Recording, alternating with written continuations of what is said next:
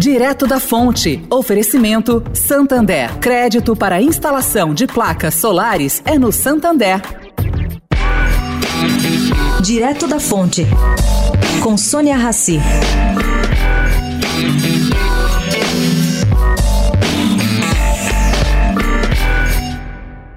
A invasão da Ucrânia, sem reação militar dos Estados Unidos e da Europa, vai estimular a Rússia a expandir suas fronteiras em direção a outras antigas repúblicas soviéticas e ao leste europeu. Essa, caro ouvinte, pelo menos é a opinião de 11 entre 10 analistas internacionais. Eles dizem também que esses países, por sua vez, vão se convencer de que não podem contar com a proteção das potências ocidentais e que é melhor ceder aos russos ou ter sua própria proteção nuclear, que é muito mais complicado. Para piorar, a emergência econômica chinesa incomodou os Estados Unidos, que reagiram, o que estimulou a China a se aproximar da Rússia.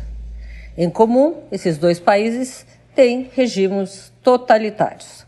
Vale registrar aqui que a Rússia tem o maior arsenal nuclear e a capacidade de cyber-ataque do mundo. E a China, por sua vez, é a segunda maior força econômica e tecnológica, detentora do maior exército do mundo. A China vê a presença ocidental em Taiwan e em Hong Kong como uma ameaça similar à que os russos veem na Ucrânia. Não será surpresa se em breve a China endurecer o jogo com Taiwan e com Hong Kong.